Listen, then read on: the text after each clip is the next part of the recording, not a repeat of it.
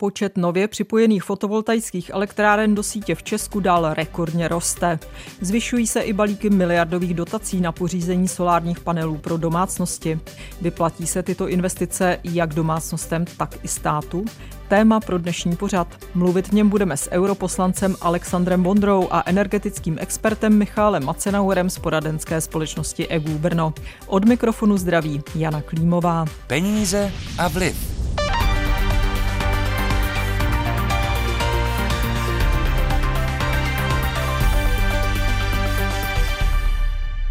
Elektrárenská firma ČES letos za první tři měsíce roku připojila do sítě přes 15 tisíc nových fotovoltaických elektráren, jak podnikatelů, tak domácností. Za celý loňský rok to přitom bylo přes 21 tisíc instalací. Aktuálně připojujeme do naší distribuční sítě na 5 tisíc fotovoltaických elektráren měsíčně uvedla mluvčí Česu Sonja Holingerová. Rekordy hlásí i distribuční firma EGD. V prvním čtvrtletí připojila téměř 7 tisíc nových zařízení, tedy polovinu toho, co loni za celý rok. A dá se čekat, že solární horečka nejen mezi podnikateli, ale hlavně domácnostmi bude pokračovat. Jen samotný Čes loni prodal lidem na střechy domů přes 4 tisíce elektráren, tedy trojnásobek oproti předchozímu roku.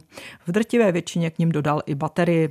Letos od ledna do března instaloval už 1300 elektráren, což je proti stejnému období loni dvojnásobek. Důvodem obřího růstu poptávky bylo loňské prudké zdražení cen elektřiny, které lidi hnalo k tomu vyrábět si ji sami. A také masivní dotace státu. Na zhruba půlmilionovou investici lze čerpat až 220 tisíc korun z programu Nová zelená úsporám. Celkem stát vyplatil už 6 miliard korun. Nově běží letos i program Nová zelená úsporám Light pro chudší domácnosti. Od května mohou dostat dotaci nejen na zateplení domu, ale i na solární ohřev vody. Podle ministra životního prostředí Petra Hladíka by se podpora této skupiny obyvatel mohla časem ještě rozšířit. V těchto rodinách je spotřeba energií největší právě u teplé vody. To znamená opět míme směrem k tomu, kde je největší spotřeba. Proto jsme přišli eh, s, se zateplením, s výměnou oken. Teď přicházíme s úsporami v oblasti ohřevu eh, teplé vody a ano, možná do budoucna eh, se posuneme i s větší podporou směrem k vlastní výrobě elektřiny do budoucna. Velkou poptávku po dotovaných solárech některé firmy začaly zneužívat. Varuje předtím už i samo ministerstvo průmyslu. Jeho vrchní ředitel pro energetiku René Neděla na nedávné konferenci popsal nepravdivé argumenty, které ve snaze ulovit zákazníka některé firmy používají. Je dobře, když se každý snaží i částečně být, být soběstačný, ale jsou tady firmy, které jako tu situaci zneužívají a říkají za dva roky návratnost fotovoltaiky. Viděli jsme i případy, kdy e, někdo říkal, zadarmo si postavíte, protože na to dostanete dotaci. Sami si to budete sdílet, spotřebovávat a to, co vám zbyde, tak velmi draze prodáte. I tohle to se na trhu v současné době objevuje. Peníze a vliv. Při pořizování solárních panelů je třeba také hlídat orientaci střechy i polohu domu, aby z ekonomiky vlastní výroby elektřiny lidé nebyli zklamaní. Jak popisuje europoslanec a místo předseda ODS Aleksandr Vondra, známý skeptickými postoji k velkému zelenému aktivismu, vidina možných úspor ho k panelům na střechu nalákala také. Nakonec to ale skazili právě pro počty i další okolnosti. To bylo Eh, loni na jaře, čili to bylo konec konců ještě před tím dramatickým opravdu super nárůstem cen. Mm-hmm. A vedlo mi k tomu, bych řekl, my jsme si do programu vláda dali, že skutečně chceme nějakým způsobem rehabilitovat fotovoltaiku, ale ne tím způsobem, jak to bylo při tom solárním boomu, v podobě těch eh, velkých solárních elektráren, ale spíš to opravdu decentralizovat ve formě panelu na střechu, a říkal jsem si, no tak když tedy tady prosazujeme nějakou politiku... Čili byste tak, chtěl naplnit vládní program. Že je dobré jít taky příkladem, takže jsem uh, si o to požádal, velmi briskně mi to uh, nějaká firma udělala, ty výpočty, mimochodem prověřená, protože uh, jsem vlastně na to dostal tip od uh, známých, kterým to normálně už instalovaně velmi dobře funguje No, ale zároveň jsem si řekl, že by nebylo férové, kdybych jako já, europoslanec, jo, eh, používal k tomu dotaci. Že? Takže jsem prostě chtěl tu kalkulaci, kolik by to stálo bez dotace. Navíc eh, jsem chtěl, aby to bylo na chalupu. Eh, mám vlastně dobrou střechu na stodole s jižní expozicí a poměrně velikou, takže vlastně by se to skutečně využít pro tenhle ten účel nepochybně dalo, protože je to dobře osvětlení, ničím to nestíní tam. Mm-hmm. Čili Nic prostor ideální. Mm-hmm. A jak ano, to vycházelo? Prostor ideální, dokonce tam mám i prostor na ty bateriové úložiště. Jediný, co teda nemůžu a nechci, je vlastně udělat totální zateplení, protože já to je památkově chráněná historická chalupa z roku 1790 nebo tak a to prostě nejde tam dát tepelná čerpadla, protože vlastně ta izolace by úplně zničila charakter toho domu. Čili šlo o instalaci na starý dům. Přesně tak. Přesně tak. A jak to vycházelo? A prostě ten výsledek, když bych si nežádal o ty dotace na to, tak eh, to vyšlo na nějakou 18-letou návratnost při nejlepším a v tom nebyla vlastně zakalkulovaná možná i potřeba, že po těch 20 letech by ta baterie, ty baterie by dosloužily, že jo, takže by se museli asi vyměňovat, no. Tak jsem nad tím tak se jako zarazil, 18 letá návratnost se mi zdálo fakt hodně. No tak jsem se poradil se svými třemi potomky, což jsou všechno dospělí lidé, kteří na tu chalupu jezdí taky velmi rádi, ona je větší. A že jo, ten životní horizont eh, můj je úplně jiný než těch mladých lidí, že jo, kteří zakládají své rodiny. A všichni tito mladí, eh, tři mladí lidé, jako dvě mé dcery a eh, jeden můj syn, se celkem jednomyslně shodli a přišli a říkali, otče, 18-letá návratnost to nemá pro nás cenu. A z dotací by to tedy dávalo smysl podle vás?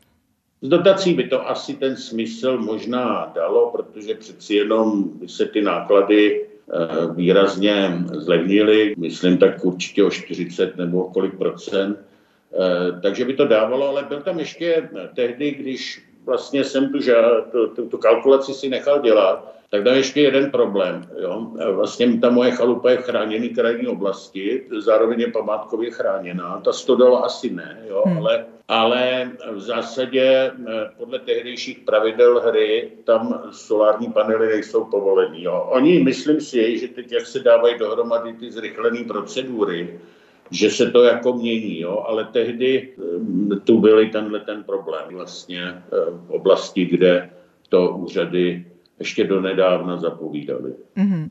Když se tedy posuneme od toho vašeho detailu eh, trochu šířej, tak co si myslíte tedy obecně pro ostatní? Je to správně, že stát dotuje masivně lidem instalace na střechy? Tak já samozřejmě nejsem žádný velký fanoušek dotací, protože vždycky jako eh, je to věc, která za prvé pokřivuje tržní prostředí, za druhé je to samozřejmě eh, činnost, která má svůj eh, nezanedbatelný korupční potenciál.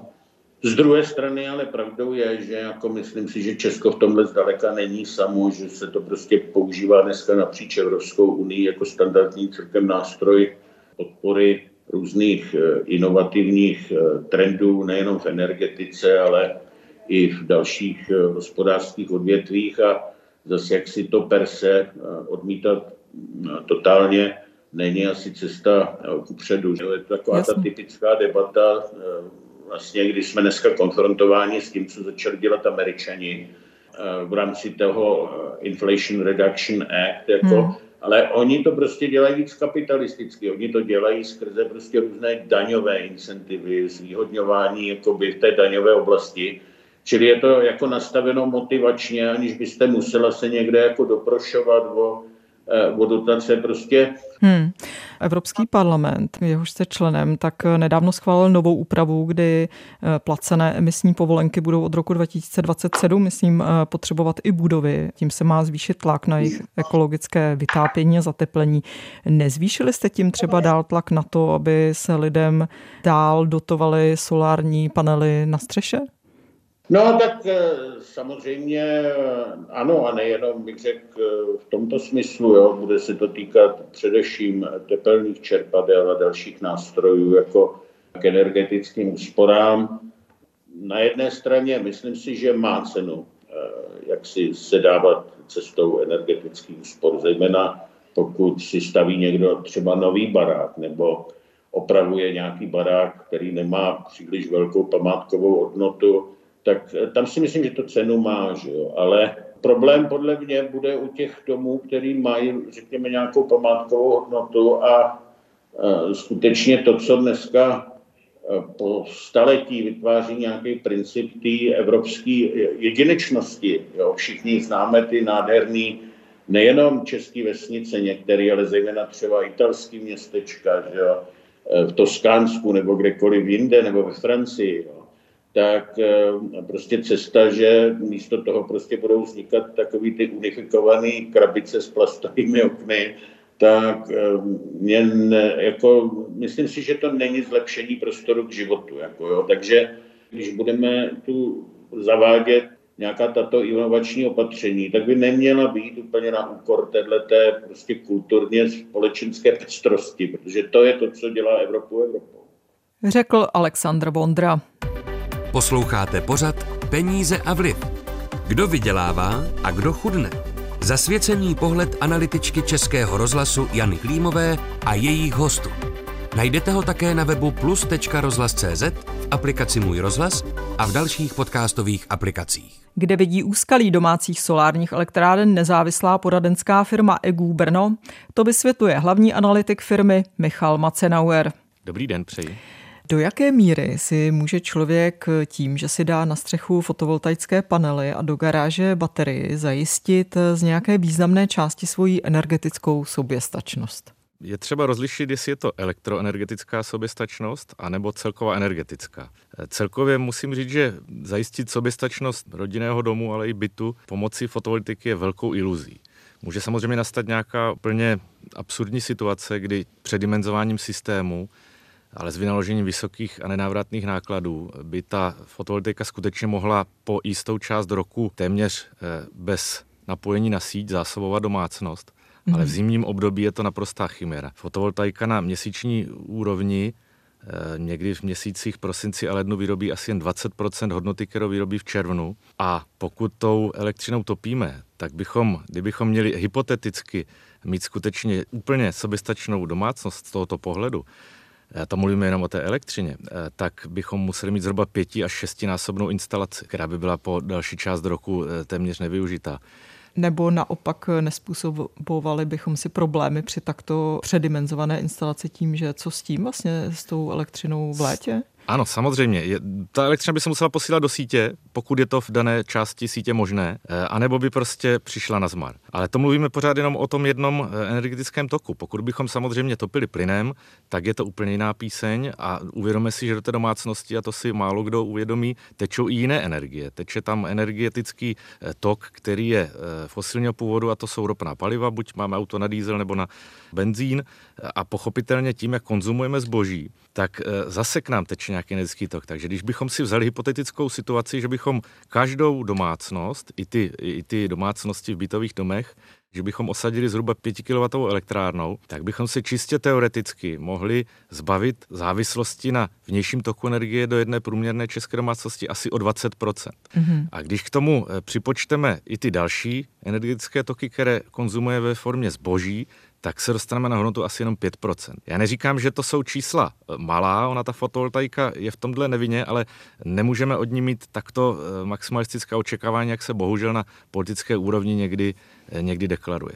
Já bych řekla, že většina lidí o tom uvažuje tak, že dobře, nebudu samozřejmě úplně eh, soběstačný, ale ušetřím spousta peněz. Takhle vlastně to nabízejí i ti dodavatele, kteří chodí teď s těmi nabídkami na panely. Když si to pořídíte na střechu, ušetříte 10-50 tisíc eh, ročně a to vypadá lákavě. Co ukazují vaše propočty? Dá se skutečně ušetřit to, co třeba e, ukazují různé ty nabídky? Musím říct na začátek, že to, co řeknu teď, nebude vyznívat moc optimisticky. Není to v žádném případě, v žádném případě boj proti fotovoltaice ani proti obnovitelným zdrojům. Ale je to o tom, že my jsme se teďka bohužel z politických důvodů a z důvodu PR dostali na úroveň, že tu fotovoltaiku posíláme masivně někam, kde vlastně má to nejhorší možné užití. Já neříkám, že to je úplně beznadějné, ale jsou mnohem lepší místa, kde s tou fotovoltaikou operovat. Takže ideálním místem pro fotovoltaiku je samozřejmě firma, která má přes den eh, velkou spotřebu a pokud je ta fotovoltaika vhodně nainstalovaná, eh, je vhodně nadimenzovaná, tak skutečně ta návratnost může být okolo 7-8 let při započtení dotací. Mm-hmm. Potom jsou bytové domy, pokud jsou dost vysoké, je tam eh, dostatečné množství odběrů a relativně na to malá střecha, tak samozřejmě i tam je vysoké využití té elektřiny na tom odběrném místě nebo na tom na té soustavě těch odběrných míst a na samotném konci té výhodnosti skutečně stojí rodinné domy, u kterých se ten odběrový diagram bohužel velmi málo kryje s tím diagramem výroby fotovoltaiky. Tak a když se podíváme na nějakou návratnost, tak systémy eh, bez baterií nám teď vycházejí v tom nejlepším možném případě eh, návratné zhruba v horizontu 9 let, to je a to mluvíme o, ty, o těch uh, soukromých bytových domech. Prostě. To mluvíme o rodinných domcích. Nebo o rodinných domcích, mm-hmm. takto. Mm-hmm. Ale nějaké reálné číslo s zahrnutím dotací je spíš 12 let. A to mluvíme o uh, instalaci bez baterií. Ta baterie je velmi špatné řešení. Eh, bohužel v některých případech je. Jak to? Ale firmy to většinou nabízejí jako ano. takový balíček s tím, že to je právě výhodné. Nebudu komentovat, proč to dělají, ale není to z důvodu toho, že by to mělo větší návratnost. Ta baterie velmi drahé zařízení, degraduje a každou vyrobenou kWh, která projde baterií a kterou znovu spotřebujeme, tak zdraží o nějaké 3 koruny 50 až 4 koruny 50, v některých případech o mnoho víc. Navíc ten systém s tou baterií má sám velmi značnou vlastní spotřebu, kterou e, vlastně na tom odběrném místě zvýší. Takže normální bateriový systém u nějaké průměrné instalace může navýšit spotřebu na tom odběrném místě asi o 1 MWh. To je spotřeba malé domácnosti.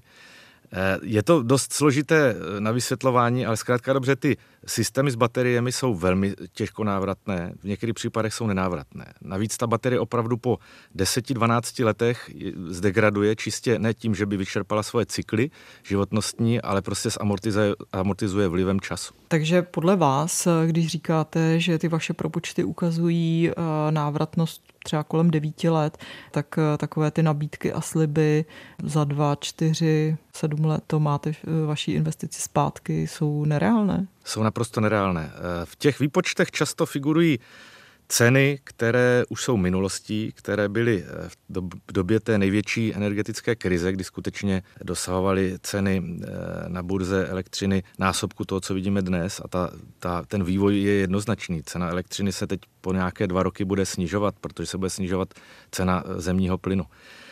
Je to eh, bohužel eh, realita.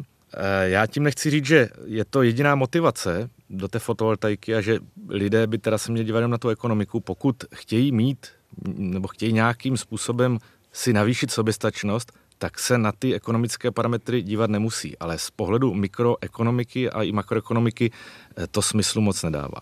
Hmm. Vy jste už sám zmínil, eh, že ta návratnost se počítá většinou nebo vždycky vlastně, když to ty firmy nabízejí dneska s tím, že se tam započítává automaticky ta státní dotace. Ty jsou opravdu obrovské, plynou do toho miliardy, jistě to budou desítky miliard eh, korun. Teď dokonce stát právě od května spouští i další dotace, aby si i sociálně slabí lidé mohli pomocí soláru třeba ohřívat vodu. Jsou tedy ty masivní dotace do těchto zařízení eh, správná cesta, protože na druhou stranu nelze popřít, že eh, používání eh, těch fotovoltaických zařízení šetří spalování uhlí, šetří emise a tak dále. Co se týče samotné fotovoltaiky, tak ta, když je dobře nadimenzovaná a je ve správném místě v té soustavě, nikoliv na malou odběru, tak skutečně toto platí, co říkáte. Skutečně fotovoltaika je eh, výborný prostředek, chce to čas, aby se ještě rozvinula, ale myslím si, že na těch odběrných místech malodběru domácností to není úplně to nejlepší řešení a tam k tomu snižování emisí skutečně celkových nemusí, nemusí docházet, protože ten systém má taky nějaké emise vyprodukované na jeho, na jeho pořízení, eh, na ty panely, na ty baterie. Hmm. Takže ten propočet je ve skutečnosti eh, mnohem, mnohem horší, než se z těch čísel jako kdyby na první pohled zdá. Eh, co se týče těch dotací, tak to se energetikovi těžko, těžko na to reaguje. Je to politické rozhodnutí, má to nějaký kontext doby. Já k tomu můžu říct jenom ty staré mantry, že dotace vždy vedou vlastně k navyšování ceny těch komodit, které jsou dotovány a že to je vždy v každém případě eh, chybná alokace kapitálu. Někdy umíme si k tomu eh, ekonomickému záporu najít nějakou hodnotu, která to vyváží, ale já se domnívám, že v té výši 80%, která byla deklarovaná, tam tu hodnotu pro danou dotovanou věc prostě nenajdeme. Takže z našeho pohledu energetické poradenské firmy to není správné rozhodnutí, ale chápu, že to může být pro eh, určitou politickou garnituru rozhodnutí správné úplně z jiných důvodů. Když se vrátím ještě k těm uh, obecnějším důvodům toho solárního boomu, který teď eh, zažíváme, loni se počet těch instalací strojnásobil, ale letos ty první měsíce, třeba aspoň podle údajů Česu, ukazují mírné ochlazení, ale pořád dvojnásobek eh, oproti stejnému období eh, loni. Jste přesvědčený o tom, že právě i při té eh, výhodnosti díky těm velkým dotacím že to bude pokračovat, anebo se nějak ty podmínky, proč vůbec ten boom začal, to znamená ten otřes eh, po agresi Ruska na Ukrajině a růstu cen eh, prostě už vyčerpá. Já myslím, že se rozhodně to tempo zpomalí. Nemyslím si, že by se investice do fotovoltaiky opustily, nezaniknou, akorát se rozprostřou v delším čase. Ty hlavní důvody, proč došlo k tomu fotovoltaickému boomu na tom malodběru, jsou zřejmé. Vysoká cena elektřiny, protože vysoká cena plynu, toto téma už je dneska minulostí do značné míry, jenom to na ten malodběr musí doběhnout eh, v horizontu jednoho až dvou let. Strana nabídky těch fotovoltaik samozřejmě zareagovala, výrazně zdražila. A ty dnešní tržní ceny odpovídají tomu, že je vysoká poptávka. Takže z tohohle plyne jednoznačné doporučení pro všechny, kteří o tom uvažují, vyčkat – o nic nepřijdou. Maximálně přijdou o vysoké ceny a v každém případě je dostihnou nižší ceny elektřiny, které eh, tím pádem eh, tu návratnost srážejí do, do vyšších hodnot.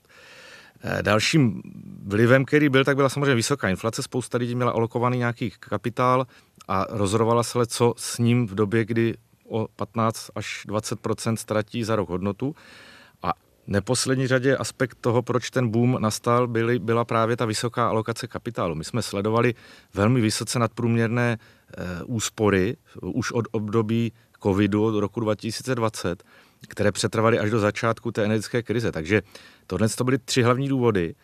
Eh, oni pominou všechny tyhle ty tři důvody. Hmm. A je tu ještě potom jeden aspekt, že distribuční soustava má nějaký, nějakou periodu rozvoje možnou a ona prostě v nějakém šíleně rychlém tempu tu fotovoltaiku, ani kdyby se rozkrajela, absorbovat prostě nemůže. Eh, tohle to všecko povede k tomu, že to tempo výrazně, výrazně se, eh, se sníží. Nicméně eh, stejně očekáváme, že někdy kolem roku 2030 by v české soustavě mohlo být nainstalováno nějakých 12 gigawatů oproti těm dnešním, řekněme, 2,5 gigawatů. Mm-hmm. Eh, ještě jednu věc bych se zeptala k tomu, jste říkal, že ty důvody eh, pominou a jeden z nich je, eh, jsou i právě ty vysoké ceny elektřiny. Jasně vidíme už teď na číslech z burzy kontrakty na příští rok, že ta cena klesá ale pořád jsou to vysoké ceny. A když se podíváme i na to mezinárodní srovnání, vy máte nějaké svoje vysvětlení jako analytická poradenská firma specializovaná v energetice. Proč máme v Česku tak drahou elektřinu? Tak tady bych si dovolil nes, nes, nesouhlasit. Eh, ano, za posledního půl roku bylo eh, prezentováno několik srovnání, které vypadají, že Česká republika na úrovni malodběru má drahou elektřinu. Eh, ta srovnání trpí velkými metodickými vadami. Mm-hmm. Je to dost složité téma na tento rozhovor. Rozhodně neplatí, že bychom měli jednu z nejdražších elektřin v Evropě. Vzniká to prostě chybným srovnáváním nesrovnatelného. Spousta odběratelů, když to velice zjednoduším, ten nejdůležitější aspekt té chyby má eh, časové kontrakty. To znamená, má kontrakty, které dobíhají, eh, měli třeba uzavřenou smlouvu na, na rok, na dva, na tři roky. A tady to srovnávání se stará jenom o nějakou aktuální úroveň, to, co je nabízeno jako novým zákazníkům. A to naprosto ne, neukazuje, kolik vlastně lidé za tu elektřinu zaplatí. Mm-hmm. Jinak Česká republika eh, má, řekl bych, na úrovni Evropy naprosto průměrné ceny odpovídající situaci. Není to nic alarmujícího, rozhodně to by to nemělo plnit novinové titulky. Jo. To, tohle, eh, tohle není pravda. Tolik hlavní analytik nezávislé poradenské firmy EGU Brno Michal Macenauer. Dnešní díl pořadu Peníze a vliv je na konci. Najdete nás v aplikaci Můj rozhlas na všech podcastových aplikacích nebo na webu i rozhlas. Příjemný poslech dalších pořadů přeje Jana Klímová.